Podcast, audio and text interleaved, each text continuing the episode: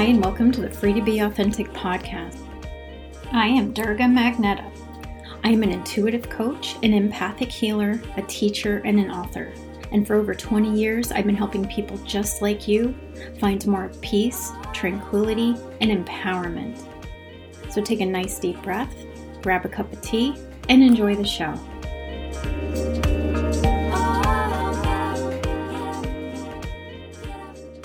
Hi, and welcome to this week's episode Finding and Discovering the Divine Purpose that Your Pets Bring into Your Lives. It almost seems strange that I would even do a podcast on this because I think we already know the answers to this, but I find it fun to dissect these things and unpack them on a deeper level in hopes that perhaps we can see things differently or have an even deeper appreciation and deeper love for the pets we have in our lives. And I'm not even sure where to begin. As many of you know, I have a little 11 pound chihuahua named Ritz, and she came into my life five years ago. And it was one of those situations I had no intentions of getting a pet. It wasn't a good idea financially, it wasn't really something I wanted to have the responsibility for. And then one day, the energy came in so strong, almost like this obsessive pull to find a dog. Now, the only reason why I was leaning more towards a dog than a cat, because I do love cats too, is uh, I spent most of my life really allergic to them, so I'm just a little more of a dog person. But I know that cats are truly remarkable beings, and I, and I really love them too, and they're they're absolutely amazing. So I went on Craigslist, and there was a small handful of dogs I had considered adopting. And I did take a peek at the puppies, even though I really didn't want to raise a puppy. I threw it out there. I threw out an email towards the this backyard breeder who had puppies, and they were just the cutest things. And 24 hours later, the only email I got in response was the one from the people who had the puppy. And so, of course, with the way I think and the way a lot of you think, is I took that as a sign that that's where I was going and that's it was meant to be. So, I truly believe that specific animals find their way into your lives for specific reasons. And I'm going to get into what those reasons are. But the bottom line is they're your teachers. They help your heart to open, they help you to be more loving, they help you to be more selfless as you know, and they bring mostly a pretty good energy into your space. Unless you're dealing with a, a, smaller percentage of dogs who have emotional, real mental and emotional issues where they're they're high in anxiety and their frequency isn't that great, which does happen. So I called the woman with the puppies and I told her that I would meet her there. We discussed the price and I knew which puppy was mine from the picture. She had a sister and then a brother but I knew which one she was. I, I was gravitated towards this specific puppy in the picture. And then when I walked through their front door, they were they, they were the cutest little things. They just made your heart melt. They're two and a half pounds and just I'm a little dog person mostly. Or I just end up with little dogs for some reason. I do love the big dogs too. When the puppies walked up, I knew which one she was and I picked her up and I have to say, even the night before that, I could not sleep at all. I was like a kid on Christmas. I could not sleep. I was so excited because I knew deep down that this little dog was going to change my life. And she really has in so many ways. First of all, it was it was kind of a dark and heavy part of my life where I was really just surviving, just getting through the day. I was struggling in a lot of different ways. And I was about to turn 40, which wasn't too bad. But it was it could have been that straw too that just took me down. so, getting a puppy helped bring laughter and silliness and love back in my life in a way that I really wasn't prepared to with other people. I don't have human children, so it really helped to fulfill the need, the need and desire I had to be a parent in some small way. I understand it's not the same thing at all, but it is something to love and mother and cuddle with and take care of. So that's that's a good thing. It helps to build a sense of purpose she forced me to leave the house because I needed to take her on walks. And I met somebody who's to this day my best friend because I was walking my dog and I met somebody walking my dog. Very sadly, as people, oftentimes we discard ourselves and don't view ourselves as a reason enough to be happy and smile. The opportunity to just be with ourselves isn't enough.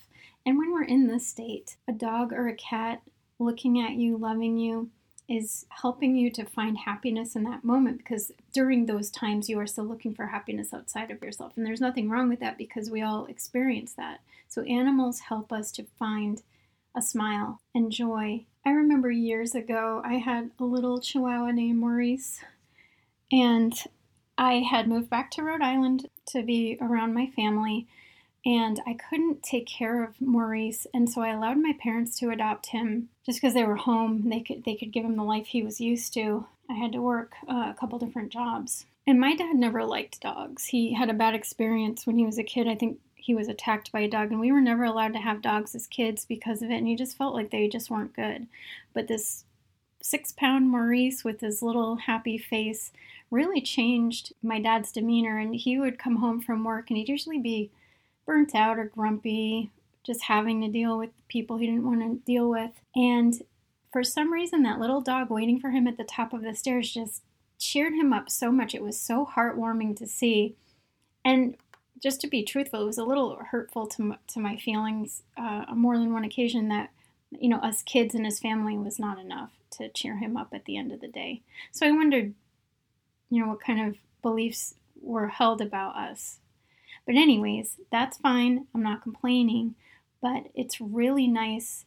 It was really nice to see him smile at the end of a hard day. And it was this little tiny dog that brought him that. And I hadn't seen that uh, at all forever. Let's talk about the challenges and the gifts they bring us as teachers. So, I've studied dog training, behavioral stuff for a long time because I tended to gravitate towards the dogs who were prone to behavioral issues. Just for example, I've had two min pins in my day, and I think if you know about min pins, you know what I'm talking about.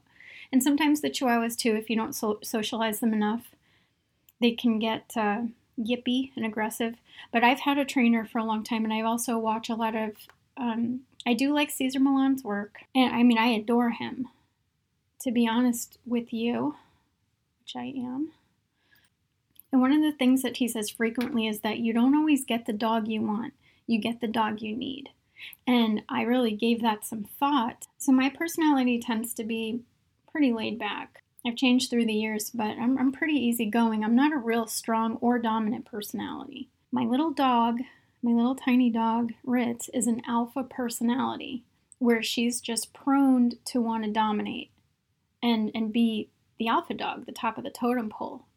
And I was actually getting to the point where she was getting the wrong impression. And if I didn't nip it in the bud and start training her and retraining her, actually, she was going to start, uh, she was showing signs of aggression.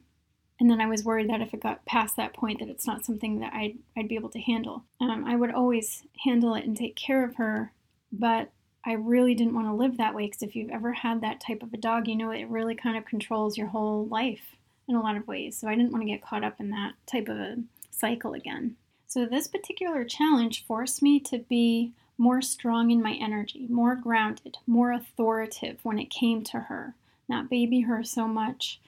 And I found that that was really flexing a muscle for me. But then I realized that as I come into a stronger presence of myself, it's going to help me in all areas of my life.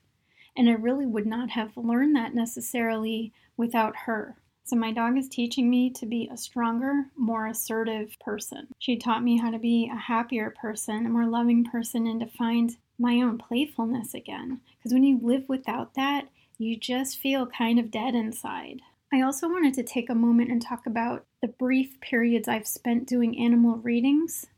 So, obviously, you know, I'm a reader, but I've done um, psychic fairs and horse readings and different, I've had different opportunities to read people's animals. And what I will tell you is that they are so much more in touch and aware than you have any idea. Their feelings, the feelings they give me are like our feelings. Their knowing is a lot higher level than what you think it is.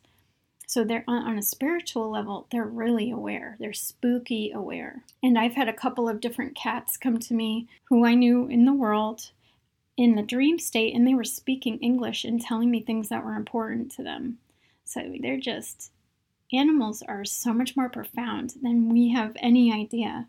And their feelings are like ours and they have personalities and they have issues and they have their little things that make them unique as you know. So they're absolutely precious. Another thing that i absolutely love about animals is that they're on a natural clock of balance where we as people are not because our heads get in the way our agendas get in the way life gets in the way where when it's time to nap, they nap. When it's time to eat, they eat. When it's time to walk, they walk. And you'll find that they follow their impulses and instincts on this journey every day to have a perfectly balanced life. And I wish that I was more in touch with that side of myself. I think I'm pretty good, but I just have to admire animals for knowing how to live in the flow and how to live in the moment more fully. Animals are truly forgiving, truly loving, truly loyal, and you can just show up exactly as you are. So it's true love. And another thing about pets is they tend to have pretty zen like brain activity. So I don't know how, how sensitive you are to brain activity, but when you tune in to, to your animals when they're resting, I don't know if cats might be a little bit more like this than dogs are, but it's really this high level zen like state that if you tune into it, they could teach you a couple of things. It's a really kind of blissful, high level state of awareness that they carry most of the time, even though they have fears and issues and things they don't like. That, that higher level awareness is in these little animals. For those of you who don't know, also, when a pet dies, their soul goes to the spirit world, just like a person. And there, I've had them come through in readings. I've seen my pets in my dreams.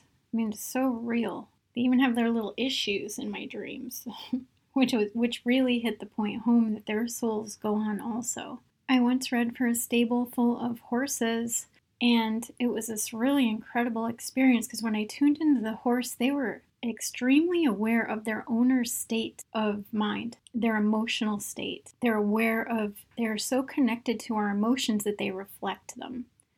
So they're hugely empathic hugely intuitive, and they're also clairvoyant, which I've learned to be careful with with my little one. But these horses could tell me what they had been observing about their owners when when they're riding them. So you come near a horse, it's going to empath your energy and pick up on your emotions and they really deeply care and they feel your sadness and their ability to communicate spiritually is incredible.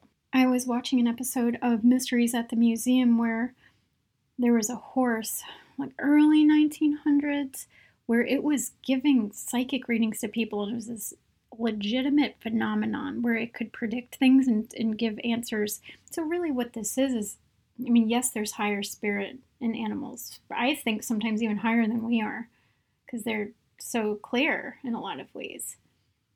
But spirit was transmitting information through this horse and they were actually charging money to go ask it questions and, and to go see it and it actually solved uh, a murder mystery that had been that the police had been stumped on for a long time. So it was that was really something. I would like to take a moment and for all of us to come together in a group and do some deep intention setting for the benefit of these beautiful animal spirits who are here in the world as gifts from heaven to us Let's start in a nice seated position. Take a deep breath.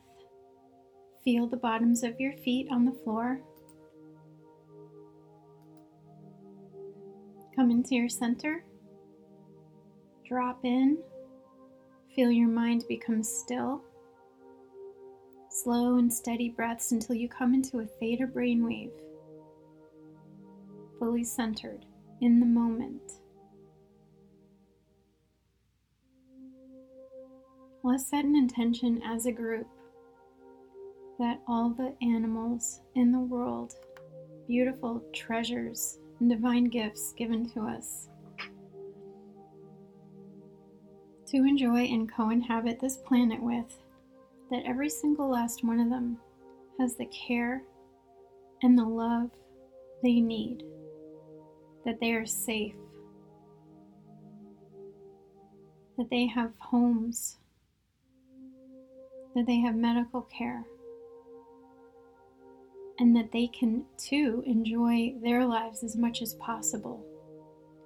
May we always know to treat them well, to treat them with respect and kindness. May we be their voice when they don't have one, as they don't have one.